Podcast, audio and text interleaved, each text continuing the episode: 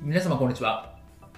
弁護士をしております。中野秀俊と申します。今日のテーマなんですけれども、SES 契約書に必ず記載しなければいけない事項っていうのはあるのかというテーマでお話をしたいというふうに思います。まあ、SES の業者さんとか、そういうトラブルとかの相談が多いんですけど、その場合によく聞かれるのが、じゃ契約書ちゃんと整えましょう。これ非常に大事です。ただ、じゃあ何を記載したらいいんですか？とか、これを記載すれば大丈夫？みたいな、とか、これを記載したら NG みたいな情報ってありますか？っていう相談が非常に多いんですね。なので、まあ、必ず今回は必ず記載しなきゃいけない事項ってあるんでしたっけ？というテーマをちょっと解説したいというふうに思います。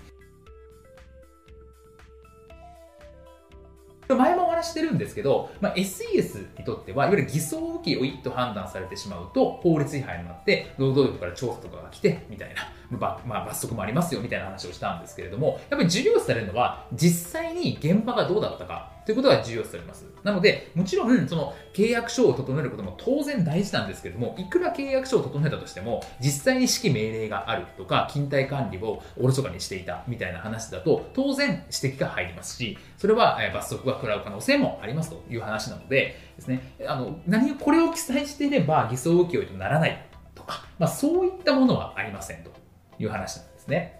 ただし、じゃあ SES 契約もちゃんとした契約なので、契約書を整えることが大事ですと。で、前提として SES 契約、まあこれ10人でやられることが多いと思うんですけど、例えば12人であれば、必ず定めておかなきゃいけないことっていうのがありますよね。例えば、ど何時間でいくらの単価なのかとか、どういうふうに業務を進めるのかなのかとか、どういうシステムを作るのかっていうのは、当然決めとかなきゃいけないじゃないですか。ってことですね。請負契約って話なんであれば、成果物って何なんですかとか、いつまでに納品納品するんですかとか、そういったことで当然決められてますよね。これは書いておかなきゃいけないかなというふうに思いますというところです。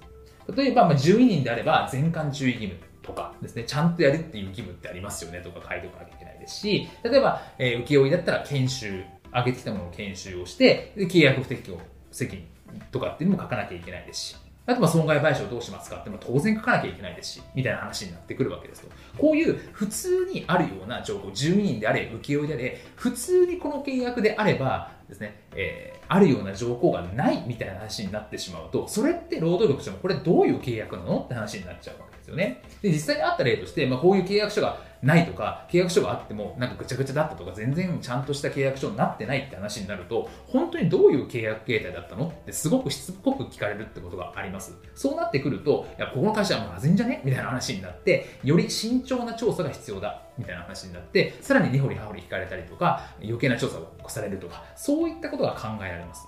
っていう話になると、契約書としては、まあ、難しい話ではなくて、SES 契約といっても、まあ、いわゆる法律には住民だったり、請負だったりするわけですよね。っていう話になってくるので、ちゃんとそこのところで、普通にある条項、SES として12人とか請負で、ちゃんとあるべき条項については規定をしておかないと、後から労働局に指摘されて、いろんな調査をされるって可能性があるので、そこはちゃんと担保しておきましょうというのが大事かなというふうに思います。本日も動画をご覧いただきましてありがとうございました。